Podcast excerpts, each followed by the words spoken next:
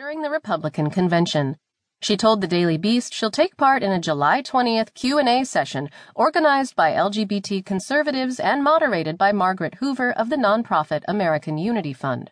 The high-profile Republicans will promote the need for her party to be more welcoming to her community during the event at the Rock and Roll Hall of Fame.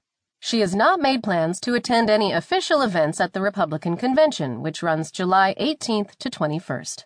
The party conventions are like the political Olympics, and I'm excited to be headed to Cleveland to stand with my fellow LGBT Republicans and allies, Jenner said in a statement given to the website. As a proud Republican and transgender woman, I want to support courageous Republicans who advocate for LGBT.